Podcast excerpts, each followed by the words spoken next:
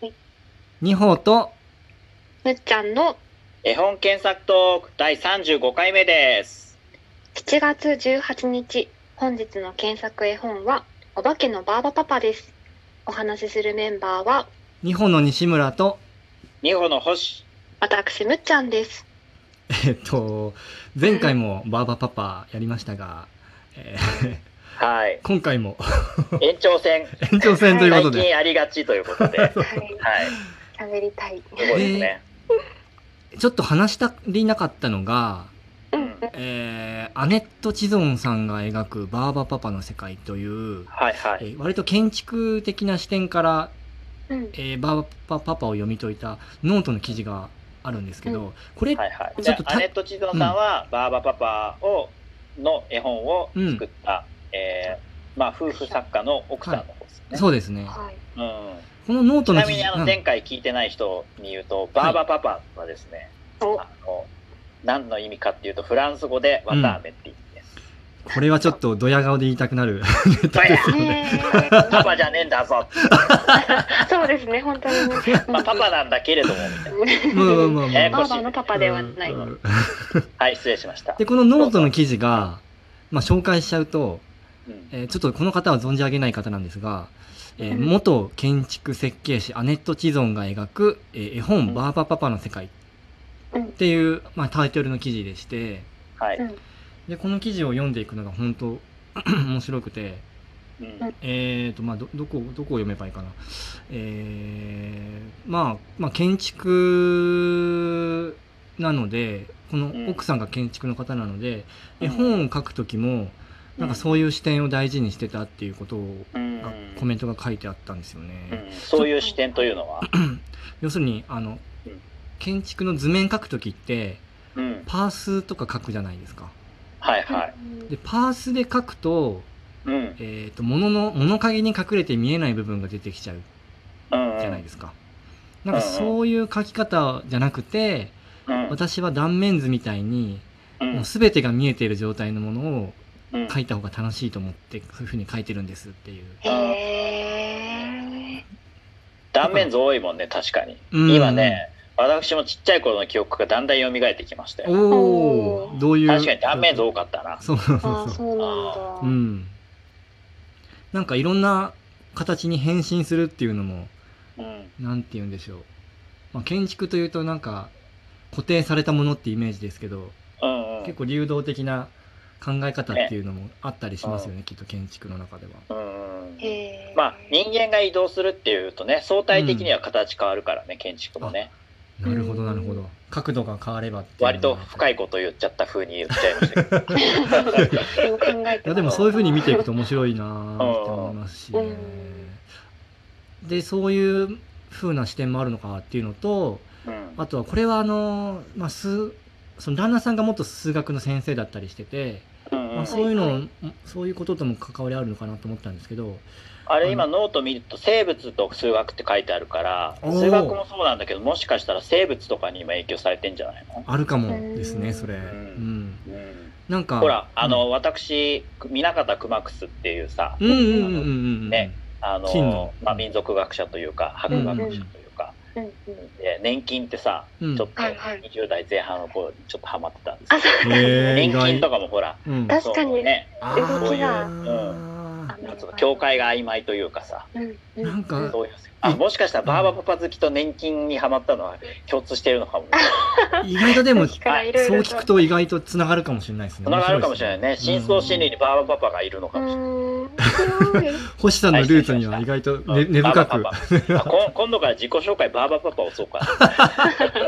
いや、いいかもしれない。はいわかりやすいはい、失。礼しました。うん。それで、あの、前回ちょっと尻切れトンボになっちゃったんですけど、うんあの、お母さん、ママが、うん。あの、色が黒なんですよね。うん。で、子供たちが7人いて、うん。7人が虹色っていうかいろんな色があるんですけど、うんうん。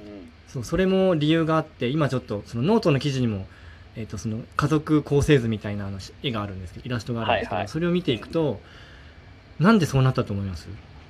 これ結構必然性がある色の理らしい。由ですか？え色の理由。そ何色付け？色、色付けの理由。まあ7と色で言うとね、うんなんかよく黒なのにか。あそうか。なるほどね、だからあれじゃないの？黒っていろんな色が混ざって黒になるからそっから色分解されたみたいな。さすがバーバパパの 申し子ですね。いやほんとその通りで、うん、あの昔クロマトグラフィーってあの小学校の理科の実験とかでやっロロシに黒のペン水性のペンで書いて、水を垂らしていくと虹色になるよみたいな、それの原理らしいんですよね、キャラ設定なるほどね。だからあれだよね、最近の光の三原色ではなくてってことだよね。色の三原色、うんうん、そうですよね。うんうん。うんなんか、そういうキャラ作りの仕方って、すごい角度で。面白いね。面白いですよね。面白いですね。なんかこう自分黒っていうとね、死のイメージがあるからなんかそういうねことを背負ってるのかと思いきやそっち方向なんだね。うんうんうん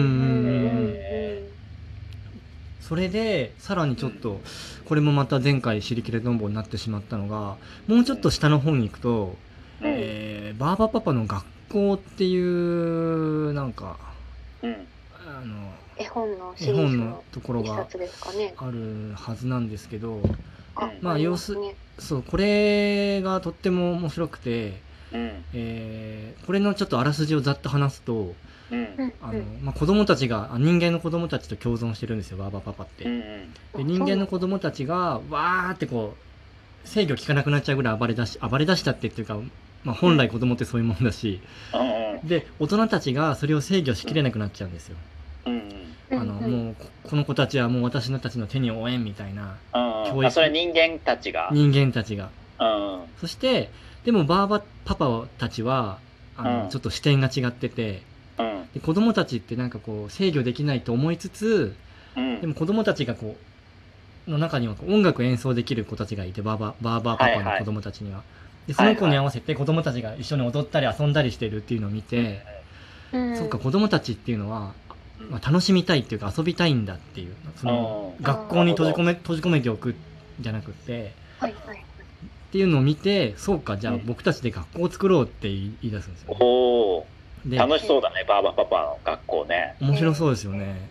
で、うん、なんかただ勉強するっていうんじゃなくて、うん、あのものづくりしたりとか、あのなんか遊びを作ったりとか、うん、えっ、ー、とまあ、自分で表現をしながらそれを学びにしようみたいなことを作ってるっていう内容の絵本なんですよね。でこれが多分もう僕の予想ですけど、思想としてこの頃の時代って1980年とか70年とかなんですかね。はいはい、80年90年、うん、そのぐらいに思想はあったけどまだ現実化してなくて、でも今そういう感じのムーブメントみたいなものって結構起きてきてませんか、星さん。どうですか？すごい。いや、どうだろうね。ムーブメントそのものは多分この時代もあったんだろうけど、うん、まあそういう、まあ今でもあるし、だからなんだろうな、うん、その子供たちに対するね、スタンスみたいないつの時代も揺れ動いてるんだろうなとは思うけれども、まあ、よりね、今西村さんが言ったようなことに、まあ世界的にも、なんか特に先進国とかは学びは触れてるのかなみたいな思ったりもしますけどね。むっちゃんって学校は、うんえー、普通の学校に行ってたんですか？普通の学校普通の普通の？普通の学校アメリカにいた時とか？ああアメリカにいた時の学校、まあ、うん、そうですね。普通普通が何かって感じですけど普通の学校です。なんか特別な あのしたいなとかモンテッソーリとかそういうあの学校には行ってないです、うん、ああそうなんですね。うんなんか海外だとそういうのが結構普通なのかなとか思ったりしたんですけど。あうんうん。でも日本よりも選択肢は多いのかもしれないですね。うん。なんかそういうのが、まあ、僕的には面白いなと思って。その建築家の人と数学の人がこう2人でミックスされるとこういうことになるんだっていう。絵本もそうですしそこから教育につながっていくという考え方とか。面白いまあ、いろんなものをねなんかあれじゃないかな、うん、このお二人からなんか地球への思いみたいなのをちょっと若干感じたりしなくもないけどね。地球？いや要はほら環境問題とかがさ言われてきたりとかする時代だったりしたりとか、まあ、どうやって生きるかみたいなのもだそういうなんか建築家だと、まあ、センシティブに感じてたり、うん、あと生物学者だとそういうこともセンシティブに感じてたりするのかなっていうところですかね。だけど、まあ、2人が、ね、そもそも才能ある、ね、お二人があの学者の学者とか、その建築家の方が結婚してるからそういう意味でそういう才能を大事にしたいっていう思いもあったかもしれないですよね。うん。そうですよね。いやでもちゃんとなんかそういう絵本作りただ子供が楽しければいいっていうのプラスなんか自分たちの多分夫婦でいろんな多分思想を語り合っていたんだろうなって想像つくんですけど、うん、ちゃんとそういう西村さんのその夫婦でいろいろな思想を語り合っていたんだろうなっていう想像図が素晴らしいですね。そんな感じしますよねでも、絵本をだって形にするときになんか楽しい要素だけじゃなくてなんかちゃんとそういう自分たちのこうあってほしいなっていう理想像を、ね。うん、込めているんだろうなって。だからそういう意味でもバーバーパパ僕もお化けのバーバーパパあの1作目しか読んだことなかったんですけど、ちょっともう一回読んでみたいなもう一回というかちゃんと読んでみたいなっていうそうですね。たくさんシリーズがあるからめちゃめちゃじ、うん、なんていうんですかね。もうロングシリーズでやってもいいぐらいですけどね。うん、うん、なんか、そうですよね。あの番外編でさ、うん、毎週水曜日はバーバパパ。い や、楽しい、一冊ずつ。いや、てか、星さんに解解説、解読してほしいなっていう気持ちもあって。うん、一人語りでもしたいぐらい、ね。いいですね。いや、バーバパパもう一回読み直そう。うん、いや、いいですよね。いい回になった。まあ、そのところで今回は。はい。